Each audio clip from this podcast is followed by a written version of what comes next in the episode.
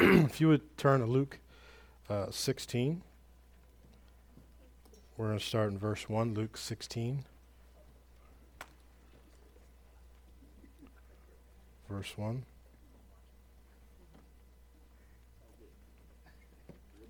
Hallelujah. God is so good to us. Luke 16. And he said also unto his disciples, There was a certain rich man which had a steward, and the same was accused unto him that he had wasted his goods. He called him and said unto him, How is it that I hear this of thee? Give an account of thy stewardship, for thou mayest no longer uh, be steward. Then the steward said with himself, What shall I do? For my Lord taketh away from me the stewardship, and I cannot dig, and to beg I am ashamed. I am resolved what to do, that when I am put out of the stewardship, they may receive me into their houses. So he called every one of the Lord's debtors unto him, and said unto the first, How much owest thou unto my Lord? And he said, A hundred measures of oil. And he said unto him, Take thy bill, sit down quickly, and write fifty. Then said he to another, How much owest thou? He said, A hundred measures of wheat. He said unto him, Take thy bill, and write fourscore. And the Lord commended the unjust steward, because he had done wisely. For the children of this world are in their generation wiser than the children of light. Um, as we've been talking about uh, coming up to light, and we have been uh, really hitting this from many different perspectives. Um, one of the important things that I think we have to recognize is the world is outmaneuvering us. In other words, what Jesus is saying is that the, he understood his system that he operated in, although Jesus is commending him, or the Lord is commending him, and he is telling the story to commend his, his skill and his acumen but dealing in his own worldly system. And he's like, the children in their worldly system are smarter and wiser than the children of light when it concerns their system.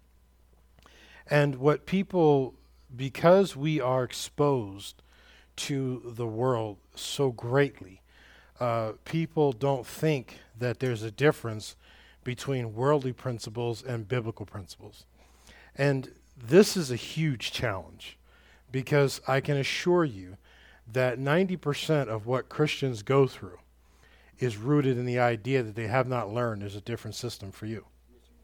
There's a different way of operating for you.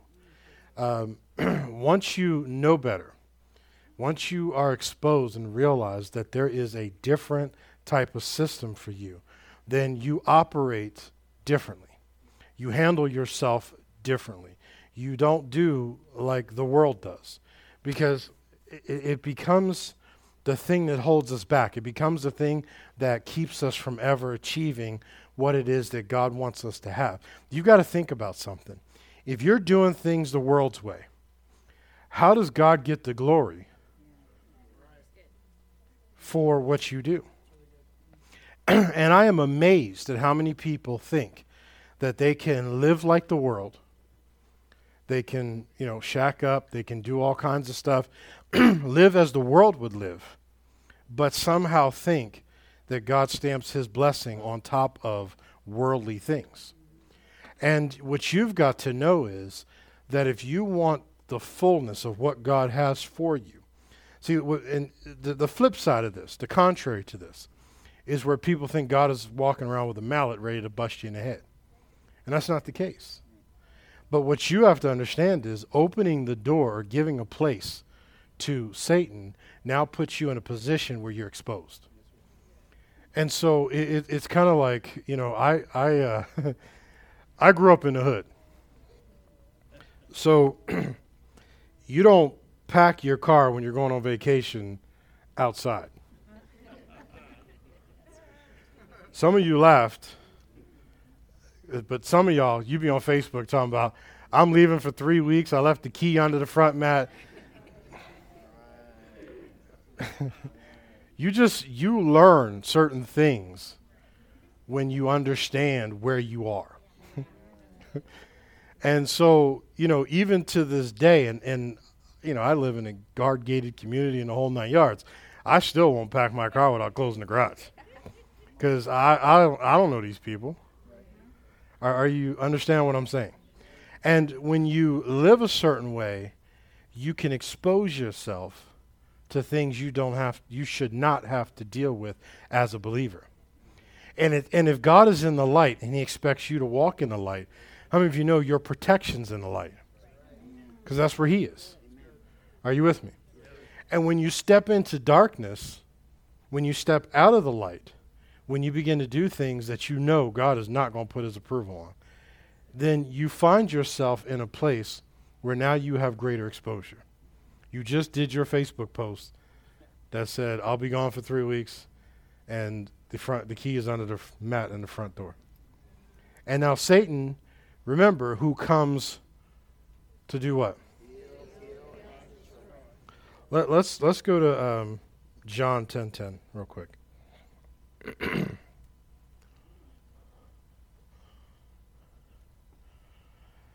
Can we put that in the uh, NIV?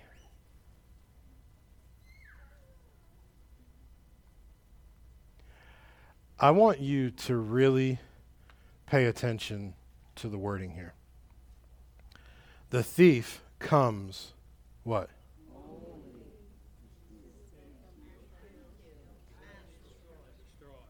Only. And when you understand that it says he only comes, then you got to stop thinking in your head that somehow you can play the devil's games and come out on top. Because if he only comes, you know what only means? you know what only means in the Greek? Do you know what it means in Hebrew? It means that's the only thing he does. He doesn't come to temporarily bless you and give you a sidetrack to God. He comes to steal, he comes to kill, and he comes to destroy. And the problem that many people are not understanding in the body of Christ. See, one of the things that we do as a church is we teach what we call attractional uh, series. And attractional series typically are dealing with a felt need. And when we deal with this felt need, it is usually designed to be missional. In other words, to allow you to go out and to evangelize and to invite and to bring people to God it's attractional. Then there are certain messages we teach that are growth messages. And we alternate those, like elephant in the bedroom. That is an attractional, that's a missional uh, type of thing where it's designed to draw people and bring them up in the things of God. This type of series is one of those things that cause you to grow. And you can't you can't teach this every day all year long because you know at some point you get punch drunk. but by the same token, these are the moments you grow the greatest. And this is where we understand how to give you the meat, so you so to speak, that you would continue to grow. And that's what this is all about. This is to help you to understand. When you realize that all he comes to do, that's it. Then a lot of times what people have lost, things they've lost, ministries that have been lost, uh, callings that have been lost, finances that have been lost, uh, possessions that have been lost, things that relationships that have been destroyed, things that have been uh, uh, uh decimated. People think that this is an attack from Satan, not realizing that in some cases you gave it to him. It's one thing to say someone robbed me. It's another to say I let them in my house and told them they can go ahead and take it. You can't report. If you gave them your car and they're driving around in it, you can't report it stolen. You have no basis for that. The only legal basis is when Satan crosses the line. This is why the Bible said that if they had the wisdom um, that, of God and understood the mysteries of God, they would have never crucified the Lord of glory. What caused Satan to empower Christ to do what he came to do is the fact that he crossed the line. It's the fact that he harmed an innocent man. Are you understanding what I'm saying? And so when Satan crosses the line and he harms an innocent person or a person who he does not have a right to touch, you have every right to rebuke, bind, cancel, claim, take back, multiples, because he stepped outside of his rights. But what do you do when you gave it to him? That's why the Bible says, give no place. See, this guy was accused of squandering his opportunity, and he then recovered it by working the system and understanding how these things uh, work. And when you deal with understanding the system, you begin to understand that things don't work the way you think they do. They work the way God says they work. See, this is why when we talked about revelation, revelation truly, the principle behind the revelation never changes. The Bible is what the Bible is, and it says what it says. But the way that revelation comes is idiosyncratic to the person, it's specific to you. What challenges do we have to get through your thinking, your craziness, your stinking thinking, your ideas, your psychology? This is why in the uh, presentation of the word, the exegesis of the word, is rooted also in psychology. People don't think the psychology matters when it comes to the things of God, but it does. Because how do I get a revelation across to you when your psychology resists you? You? This is why everybody struggles with different things. Everybody doesn't struggle with the same problem. And so certain people struggle with things because of their self esteem. Well, that's a psychology thing. If you've never, I mean, I remember we were doing a, a shelter, homeless shelter. We were, uh, we brought, um, I think it was ice cream and desserts or something like that we did. I, I don't remember exactly what we brought, but we came there to bless them. And we had a, a small service for them, and then we led some to the Lord. And I remember one lady who had to be in her uh, 40s easily. She was just bawling and one of the people that were there with us, part of the team, they were ministering to her. And they grabbed me and pulled me into the huddle because this woman said she had never, in 40 something years, no one had ever told her that they loved her. Now, do you understand? In 40 years, no one has ever said that they loved her. That's not a spiritual thing. That's a psychological thing. And so now, how do you build people up in their understanding of who they are? Because you can't have, the only way you can have poor self esteem is you have no knowledge of your God. That's the only possible way. Because when you know that He said you were fearfully and wonderfully made, how do you then have these are factual statements. He said you were accepted in the beloved. So, how, how do we get there without psychology being the issue? This is why what we talked about was the idea that do you have any understanding that if you have a revelation, if you have light, do you have any idea what it took God to get that light to you? All the things he had to overcome to get you to see it, to go, aha. Now I get it. And then as he continues to teach you and show you things, you continue to have greater and greater revelation. All of that cannot be dependent upon God's ability, because if it was, he could just snap his fingers and you'd have it. Why would revelation need to be progressive if you could just get it if he gave it? He's always giving, he's always revealing himself, he's always sharing who he is in everything that he does, everything that you see. Isn't it something how when Jesus was talking about seek ye first the kingdom of God,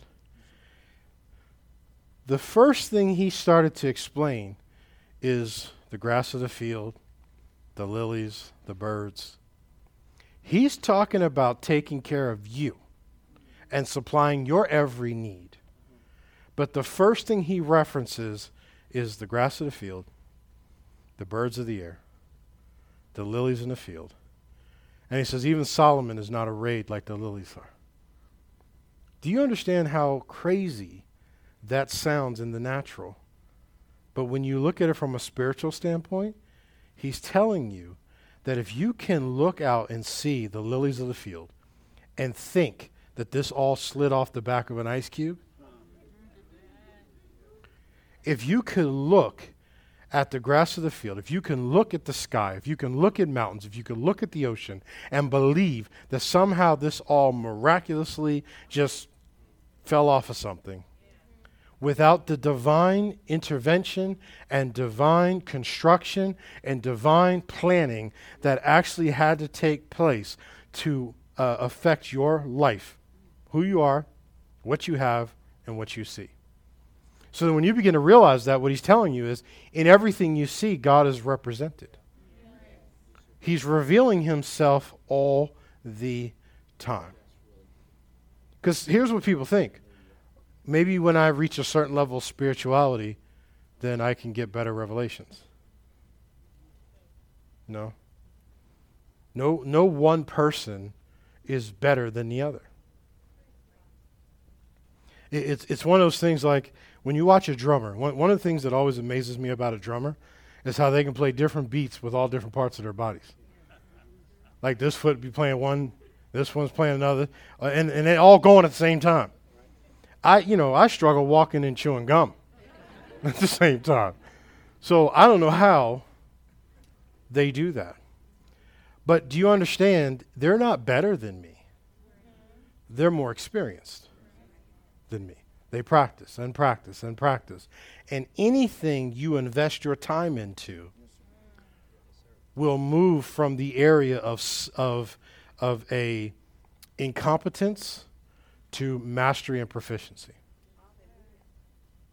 But most people won't take the time because they're too busy with this, they're too busy with that, and they don't take the time to study their word, to digest their word, to allow God to speak to them about what they're going through so that they can continue to become more skilled with it so that revelations and greater revelations come. There are things I'm telling you I've heard 50 million times. And then there will be a day where I'll hear it and I'll go, wow.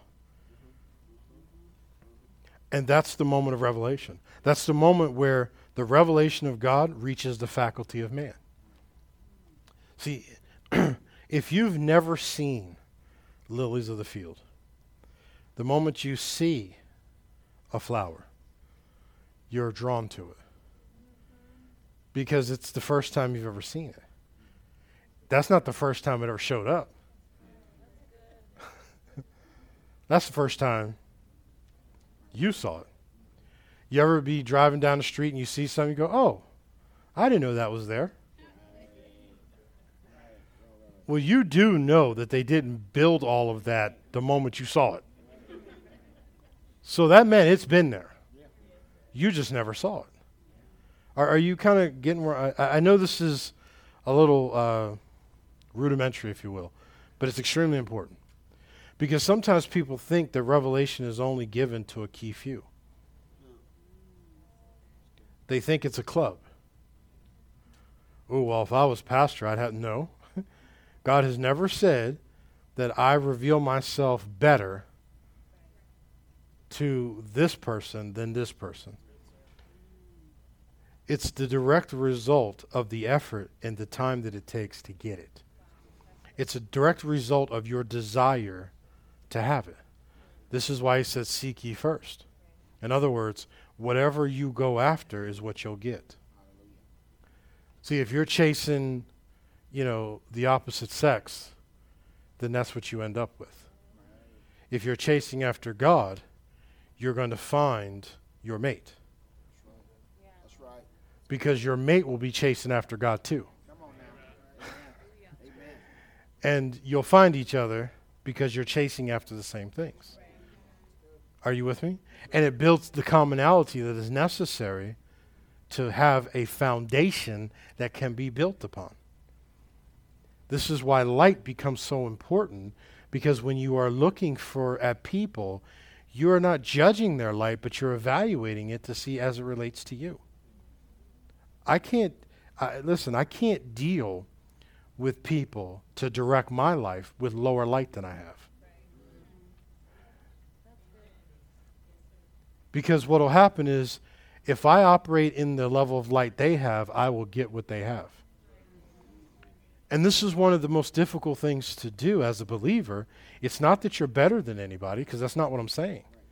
But what I am saying is you have to be very selective. Because once you get past the need to be needed, you begin to realize I can't involve myself with this. Your light level is too low. And you're going to try to pull me down to your thinking. You're going to buck against everything that I think I can do. And so, what I can believe God for is going to be affected, particularly if we married. Because now we're one flesh. How do we come into agreement with what we're believing God for?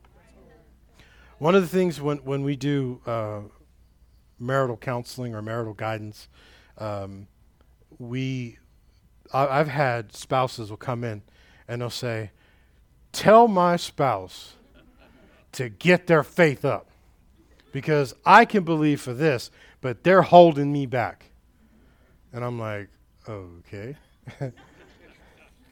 First of all, don't come here telling me what I'm fitting to do.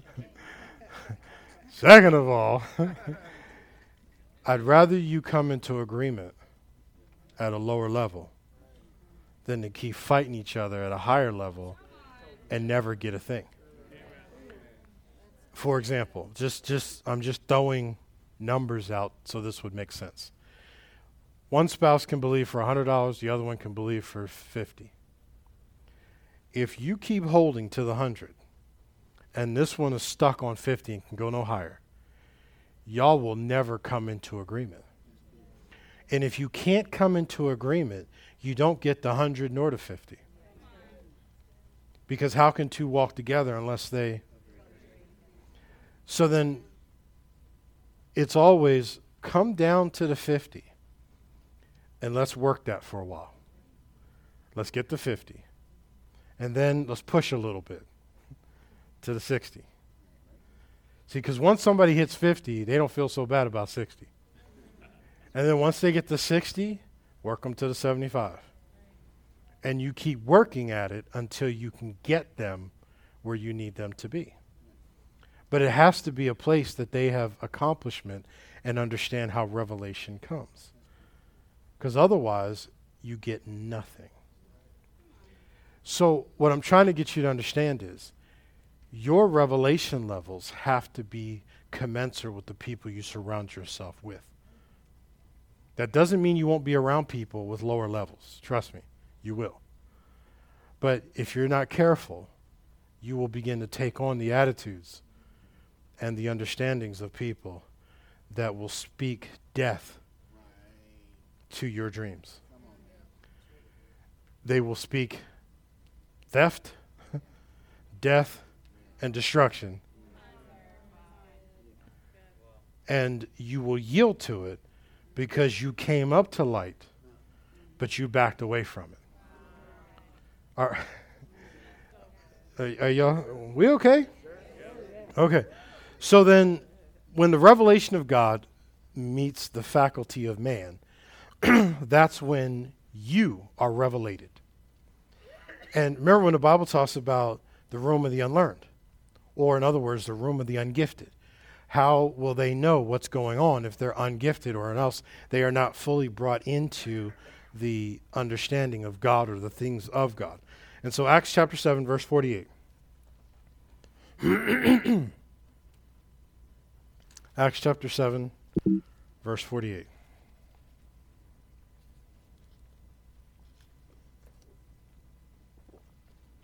Howbeit the Most High dwelleth not in temples uh, made with hands, as saith the prophet. Heaven is my, th- my throne, earth is my footstool. What house will you build me, saith the Lord? And what is the place of my rest? Have not my hand made all these things? The notice verse 51. Ye stiff necked and uncircumcised. Let's stop there for just a second. Ye stiff necked and uncircumcised. If we were to take that at its literal meaning, it means your neck is stiff and you still have foreskin. Right? But then notice what he says in heart and in. So he's not talking about circumcision naturally, and he's not talking about being stiff necked naturally. He's talking about the parameters of your heart and your ears as to how you hear revelation.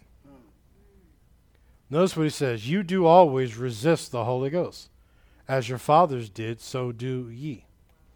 You ever have someone, I, I try to keep a certain amount of people in my life that I know are unsaved for a couple reasons, and I'll tell you what they are. One is because I'm believing to get them saved, or I'm believing to plant seeds that someone else might build upon that eventually they will be saved. Are you, are you with me? No matter how stupid the conversations are, no matter how crazy their messes are, I don't have a lot of them because I, I just don't have the patience for too many. But I also want to be sensitive to what the world is dealing with. Because I want to know. I want to know what the problems are. I want to know what the needs are. I want to understand. Because you can become so revelated that you become distanced from reality and you become so heavenly minded that you are no earthly good. Are, are you understand what I'm saying? So, have you ever noticed though that with people who are not saved or people that are not fully in, there are certain conversations you just can't have. You're listening to them talk and they're telling you their problem. And in your head, you're going, I know the answer to that but I can't tell you. Because if I told you, you would think I was crazy. You would think I, have lost it. You think I'm making stuff up. It would be foolishness to you. When the reality is, I just gave you the answer. So when he says, You do always resist the Holy Ghost as your fathers did, so do ye. In other words, there are spiritual things, there's a different system. And we are not supposed to be circumcised, uncircumcised in our heart and in our ears. We are to cut away in our hearts the nonsense, cut away in our ears the things that would baffle the sound, and be crystal clear on the things that God's revealing to us and talk to us. Because you said, Am I in a house with hands? do, or made with hands? Do I live up the street from you? Didn't I make all of this? So then, at what point do you realize that if God's going to deal with you, He does not deal with you in the flesh? He doesn't deal with you by the presence of stuff and things and people. I'm, I'm amazed at how many people I prayed for somebody and boom, somebody showed up. okay, did you pray out loud? Because for every spoken prayer, there are two gods that are hearing it. And you better know which one sent it. And we don't know it by what we see. We know it by the internal leading of the Holy Ghost. But when you become stiff necked and, and, circ- and uncircumcised in your life, you don't know what's God and what ain't. And that's why it says, Why do you always resist? See, uh, I know. You understand that spiritual things Some people are so tired. Listen to me. Some people are so tired. And I don't mean I need to take a nap tired. I don't mean if I could just get an extra hour of sleep, hit the snooze button 10 times tired. I'm talking about some people are so exhausted because they're literally resisting the Holy Ghost.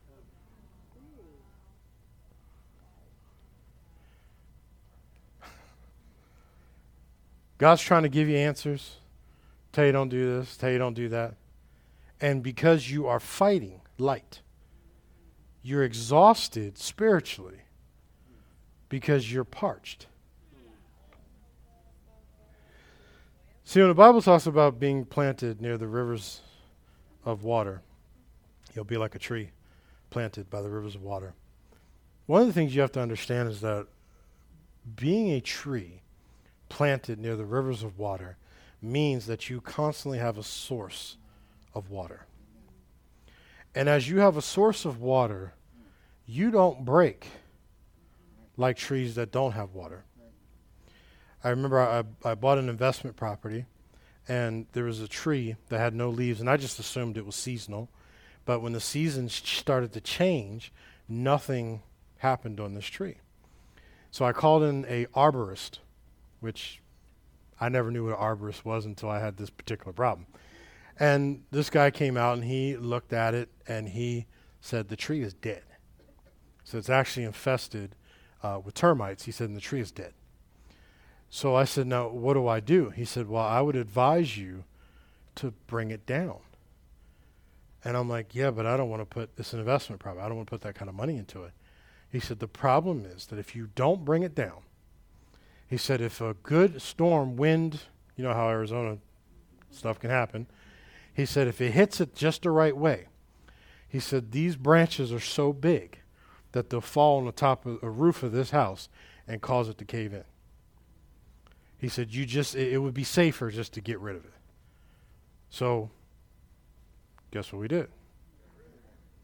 Well, the reason that I had to do that is because the tree had no water in it. See, light, when you are revelated, you're not thirsty. When you're revelated, you're full of light. You are full of the water, the living water. So now, as a revelated person, when I walk in the revelations that God has given me, when I walk into things that I know to do, then I don't break because I'm not dry.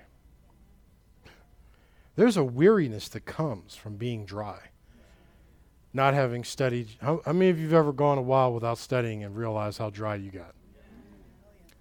And, and then you get back into your studies, you get back into your devotionals, whatever it is you do, and you begin to realize, hey, this is, this is home. Okay, why do you think that is? That's why he said, All ye that are thirsty, come unto me and think. No, because y'all like to think. You process everything you hear through your thoughts. Well, that just sounds bizarre. You mean to tell me that God can heal people? Then why are people dying of sickness? You're thinking.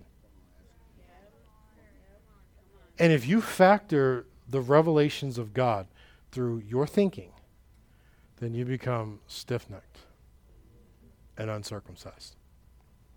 Because now you're trying to allow your ears and your heart to process what God has said as if He submitted it to you and said, hey, proofread this for me. It's arrogance gone to seed. And this is the point that I'm trying to get across to you is the idea that there are so many things that God wants to do in our lives and the, the length that it takes, well, I've been at it for 12 years. That's not God's problem.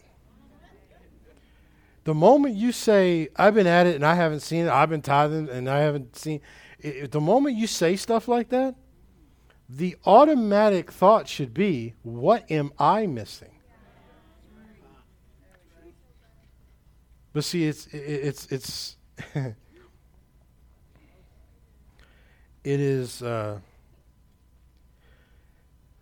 it is nature of people to assume it's got to be on God's end because it can't be on mine. Besides, I'm me. I like me. When the reality is that it's the stiff necked heart, it is the uncircumcised ears that won't hear the way things need to be heard so that we can get the understandings we need. This is why we, if you know, almost every time I say the same thing. We pray for what? Clarity, light, illumination, revelation, and understanding. Why? Because if you can get all of those things, your life will never be the same. Your growth will never be the same. And it's always afforded to us. It is just a measure of our desire in our hearts. That's why if you thirst for it, you'll get it. But see, a lot of people ain't thirsty for it. They've gotten into routine, they've gotten into a habit. They, they get on the platform and they sing out of, out of habit and not out of true devotion unto God. They'll get up and preach out of just habit and not out of true devotion unto God. They'll, they'll, they'll serve in different areas of the church. They don't do it out of devotion to God, they do it out of obligation to God or out of just patterns or habits. And they lose sight of the revelation they had that got them to do what they were doing in the first place. Now it doesn't produce much for you. And truthfully, you're dry. It happens all the time. And, and the requirement for you when it comes to God is He wants you to seek Him always. He wants you to be revelated always. So that when you are going after Him, He can take you line upon line. He can take you to the next level of things. He can bring you greater understanding. He can teach you the depth of things that you seek after knowing. But you've got to be someone who's passionate. You've got to be someone who desires it. You've got to be someone who's after it. And that is not a character thing, that's a volitional thing. That's a measure of I want it. I've seen I've seen people I, I, as I look around the room. There are many people in this room that I have watched go through some of the craziest attacks, and they've stayed passionate. They've stayed desiring. They've stayed after. They maybe fumble a little bit, but they get it back together and they get back on it. And I've watched God do amazing things. And then there's and there's different people where I'm like, it's, it's what are we waiting on? You can see why this is kind of tough, right? But it's it's one of those things that I'm telling you, it's the answers that people typically are looking for um, that they just don't put the pieces together. Revelation is not always instant. Sometimes it's progressive. Uh, sometimes there's things that God needs to get you to understand here, so He can take you here, so He can take you here. Sometimes it's an instant thing. Uh, sometimes He gives you half of it and waits until you're at a spiritual place to handle the rest of it. See, it, it's and this is why I was talking about the, the, the, the different things of the world. God is revealing Himself naturally all the time. If you can truly walk around and think there is no God, I, I, I don't know how you get there. To me, it takes more faith to believe there is no God than to, it's easier to believe there is. But you'd be shocked at how many people live in this place and can also see the things that are going on in the world. Look at Proverbs 20, verse 27. so then when we make decisions, when we live our lives, when we uh, are faced with challenges, then how many of you understand that God n- is not going to lead you through outward circumstances? He's never led his people that are new believers or, or, or New Testament believers by outward circumstances. When people did not have the Holy Ghost inside of them, when they were Old Testament saints, he had to use signs. He had to use, you know, fleeces. He had to use uh, ephods and, and things to communicate his messages. Once the Holy Ghost is residing on the inside of you, he no longer leads you that way. This is why the Bible says that the spirit of man is the candle of the Lord, searching all the inward parts of the belly. Your spirit is how God is going to show you things. And I'm telling you, woe be unto the person who's not listening.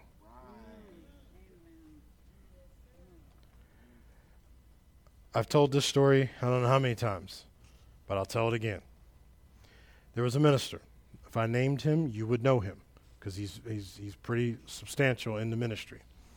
And um, he went to a meeting and he took his music minister with him and in his private plane.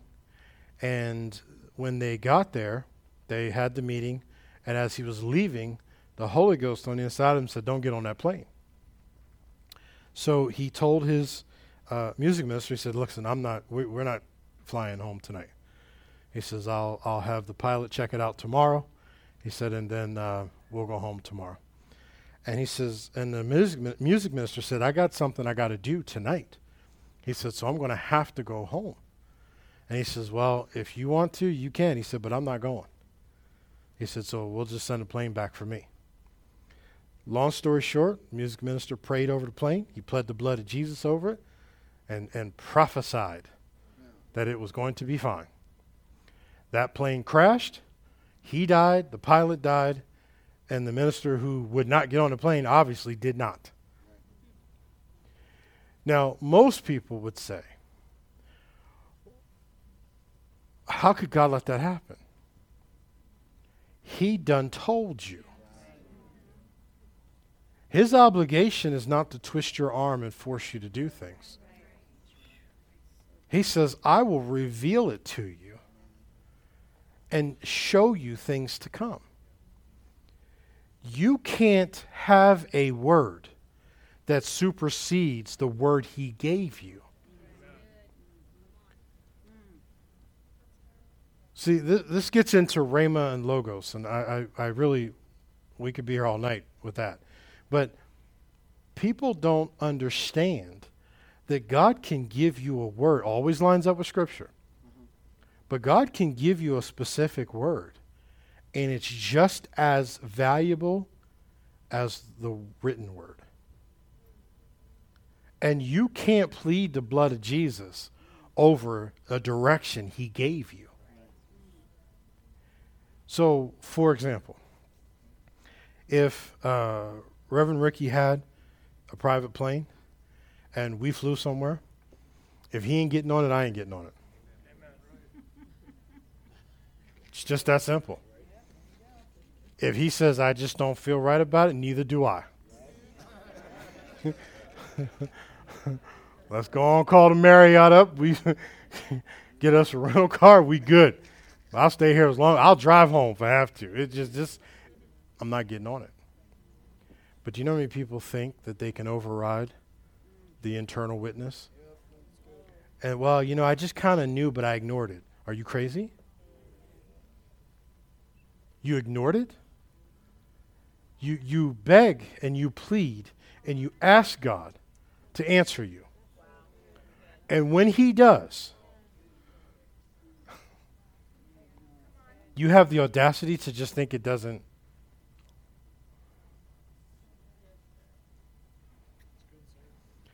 That's why I said people are stiff necked. See, when God leads you, He doesn't lead you through the circumstance. He'll, he'll, he'll tell you what to do, and it defies all circumstances. I, I remember a business owner uh, who went to a church that a pastor that I know, and um, he came to the pastor and he said, "You know, God's telling me to buy this business," and then the pastor was like, "Well, then you better buy it." They're like, but it's not making any money. It's failing. And they're like, are you sure God told you to buy it? I'm positive. Then buy it. So he vacillated back and forth, and eventually he did buy it. Within a year of him buying it, there was accounts receivables for millions out, money that was owed to the company. All of that money started coming in. See, just because on paper it don't look.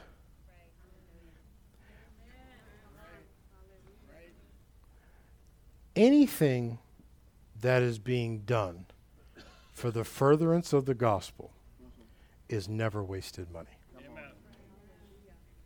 That set me free. It really did. Because I began to realize some things I think about, I'm like, wasn't that a waste of money? Does it move the gospel forward? Does it take care of God's people? Does it bless someone? Does it help make it happen? Because anything, anything that furthers the gospel or the ability to promote and to affect the gospel is never a waste of money. Ever. So when people are saving God all kinds of money,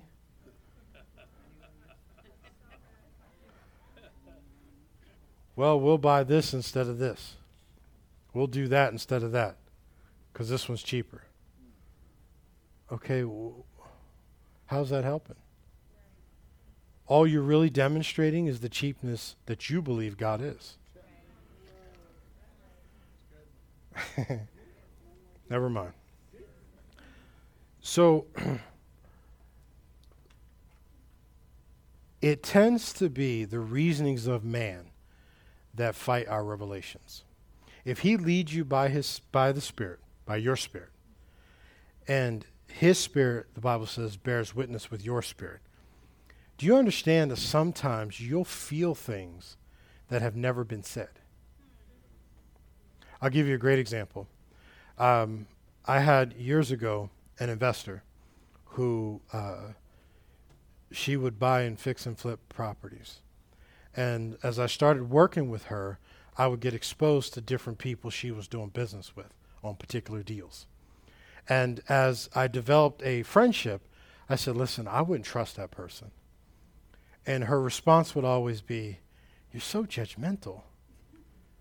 You don't even know him. Get to know him first. And I'd be like, Yeah. You know, in, in the uh, West Indies, they have a saying, My spirit no take he, or my spirit no take she. Something's just off. And I can't explain it to you. I couldn't say they did this, they did that. Right. Here are the concrete reasons why. And some of you, because you desire such approval from people, you override that, thinking, I got to give them a chance. And more importantly, if you are one of those people that are completely broken when it comes to relationships, you will try to fix it because you like broken things instead of new ones.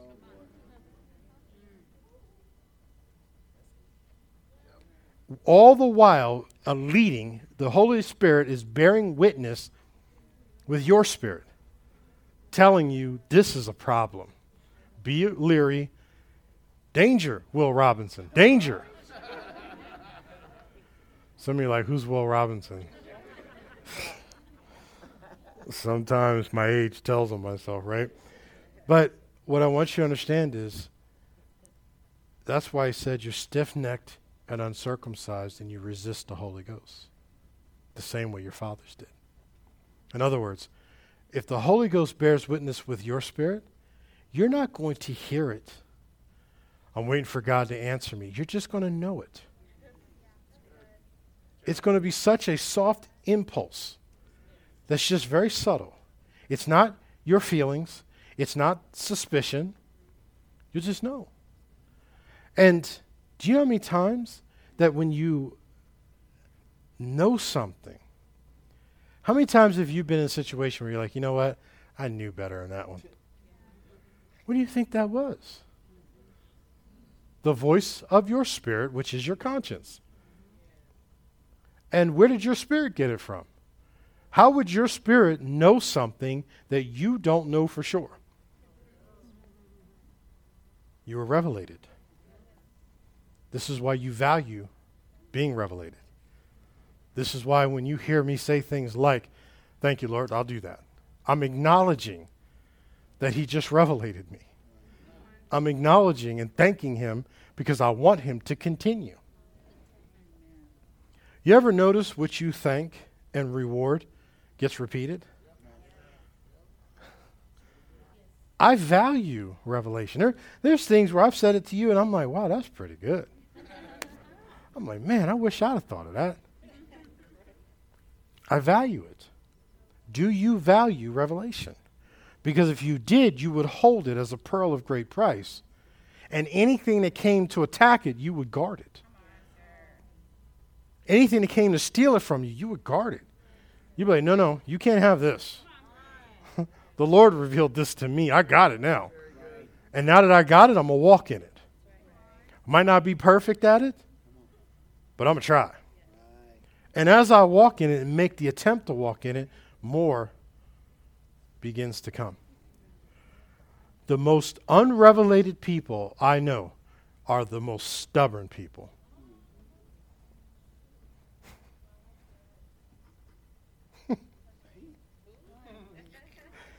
Just, I mean, stubborn for no reason, stubborn.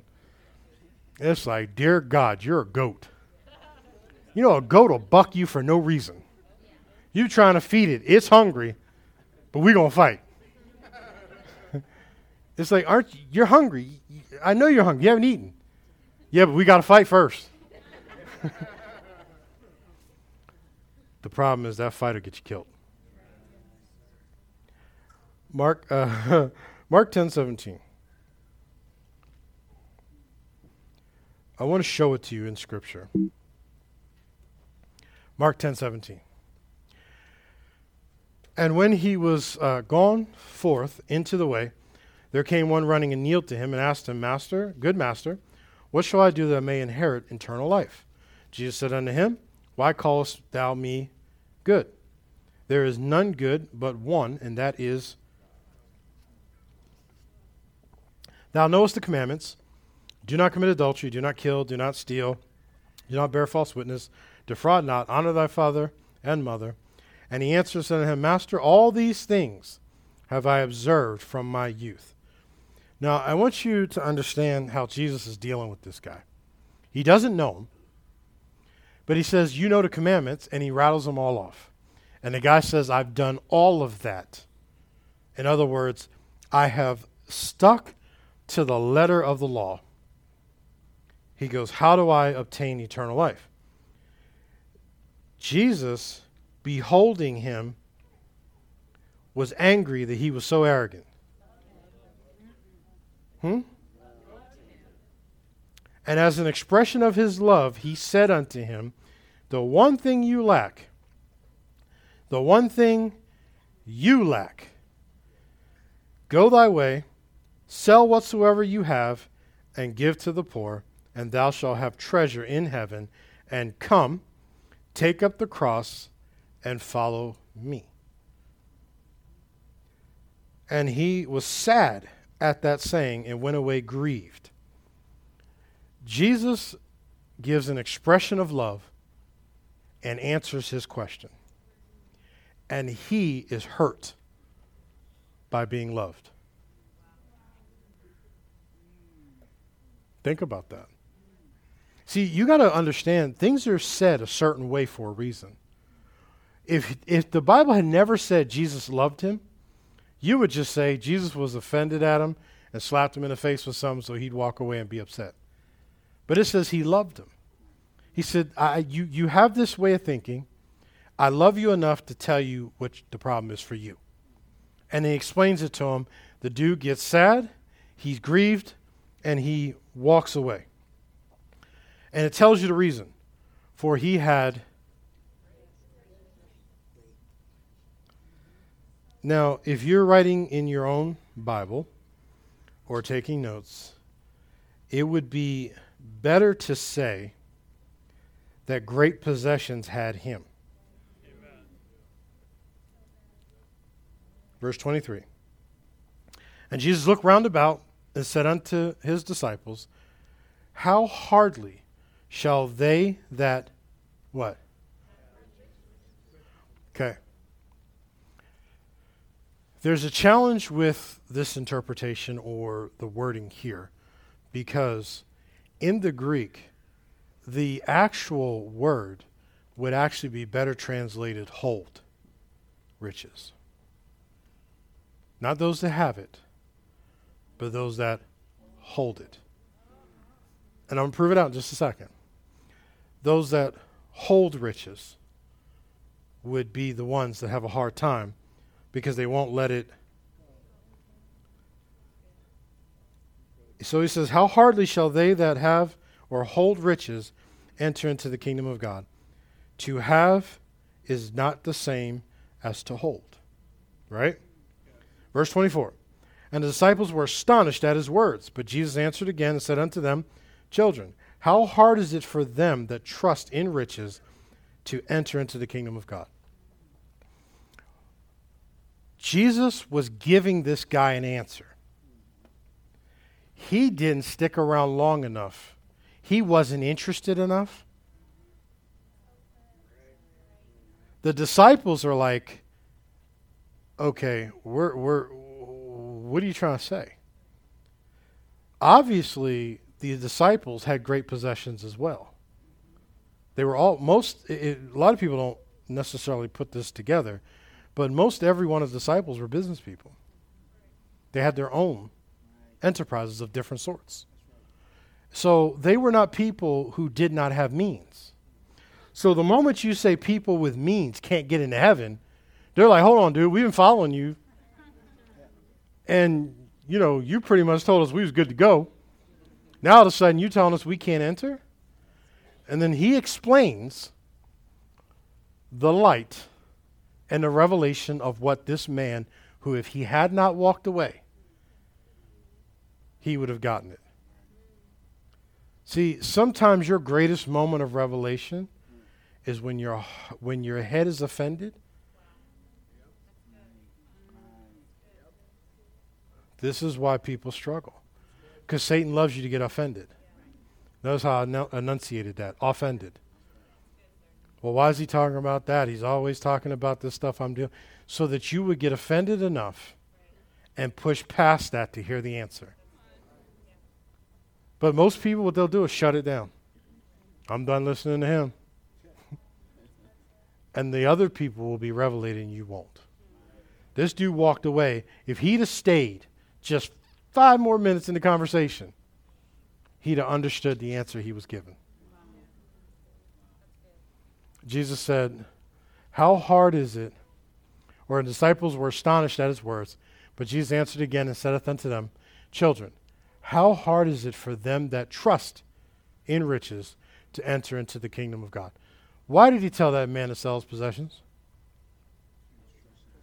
It's, it's okay, it's open book.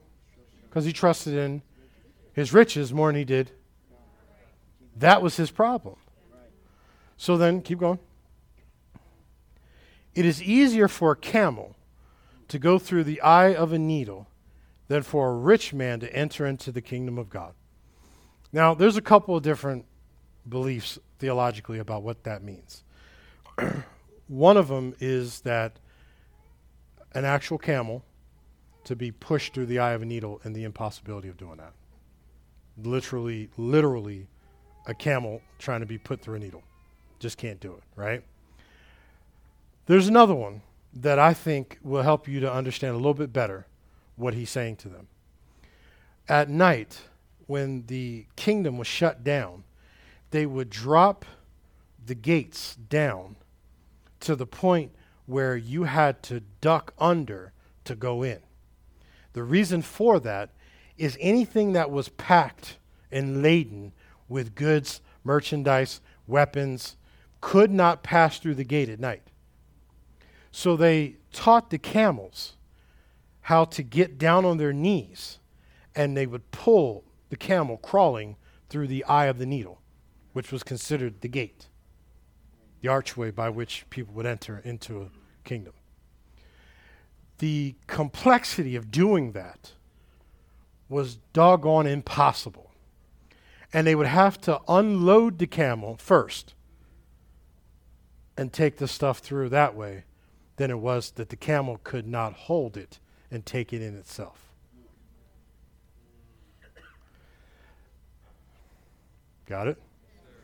So then he's telling them, keep going.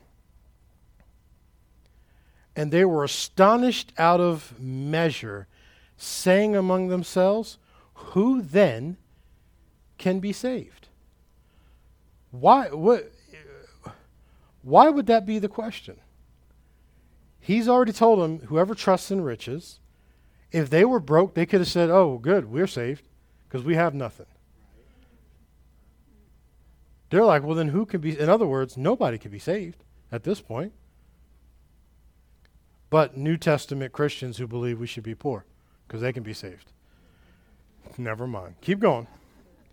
And Jesus looked upon them and saying, With men it is impossible, but not with God. For with God, see, we quote all things are possible, but we don't understand that he's telling them that if you trust in God, it's possible. If you trust in riches and the things of the world, you might as well forget about it. How could this guy have not gotten the understanding? Because he got so short circuited by his psychology, by his thinking, that he did not get what it is God had for him. Now, watch the different one, and then this is we'll we'll find a place to land right after this. John 3, verse 1.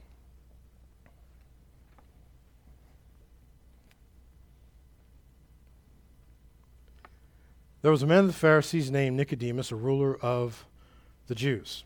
Same came to Jesus by night and said unto him, Rabbi, we know that thou art a teacher come from God, for no man can do these miracles that doeth them except God be with him. Jesus answers unto him, Verily, verily, I say unto thee, except a man be born again, he cannot see. That word see also means to experience the kingdom of God. Why didn't he tell Nicodemus that he had to sell all his possessions? Nicodemus came with the same question.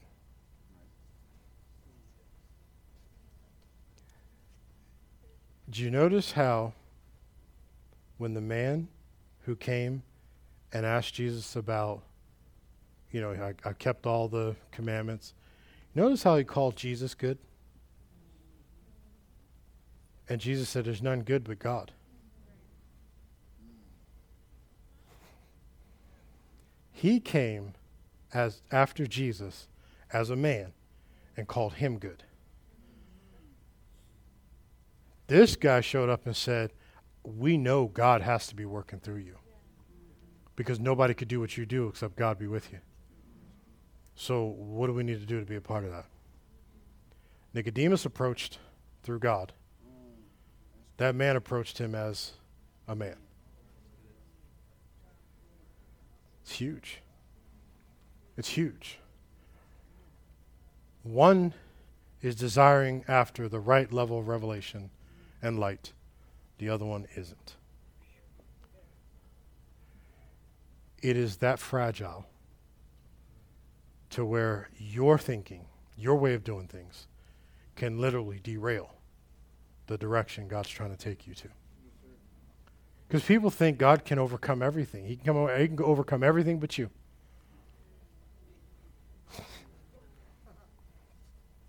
Isn't he God? Isn't he all powerful? Yes. Isn't he all knowing? Yes. Isn't he all loving? Yes. Well, then he should be able to overcome me. No. It's you that has to come to him and believe that he is and that he is a rewarder of those that diligently seek him. And when you come under the right pretenses and acknowledging what the things you should be acknowledging, then light comes. He explained it to him. He said, Except a man be born again, he cannot see or experience the kingdom of God. Nicodemus is like, You mean tell me I got to go back in my mother's womb and come back out again? Nicodemus is trying to figure this out. And she's like, No, you're misunderstanding. And all the ladies said, Thank God. He said, No, what you have to do is, what you have to understand is the things that are born of the Spirit. He starts breaking it down to him and giving him understanding that we now have today as being born again. Two people approaching with the same question. and got two very different responses. Same God, same Word, same Jesus. Has everything to do with you. Has very little, very little to do with God. Because He's always willing to reveal Himself to you. He's always willing to give you answers. He's always willing to show up in the midst of all of your situation. He, the Bible says he has to look to and fro to try to find somebody to show himself strong to. You understand, that's like me saying I got $10 million and I'm looking for somebody to give it to. I shouldn't have to look hard and shouldn't have to go far. But for God to have to do that, then you best begin to understand it has everything to do with, with you. I know saying one of these shouting things. I know it. But it's one of those things where you have to understand it's your approach. It's your coming to Him. It's your desire for Him. And when you come the right way, He'll, he'll just lay it out for you. He'll pour it all out for you. It's so interesting how Jesus took the time to explain to him step by step this is what it needed to be. And yet the other man left with his possessions going to hell.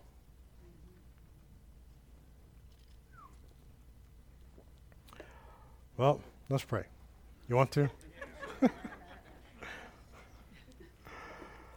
I don't think I could take any more y'all looking at me like this.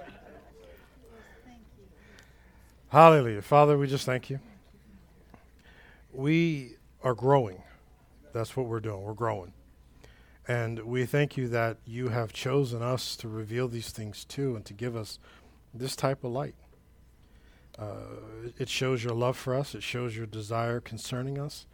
Um, it, it shows that when we understand that utterance is greatly dependent upon the hearers, then we know that people came today for answers. They came today to get understanding. And Lord, I thank you, you honor that and you reveal things that will bring help and bring answers for them.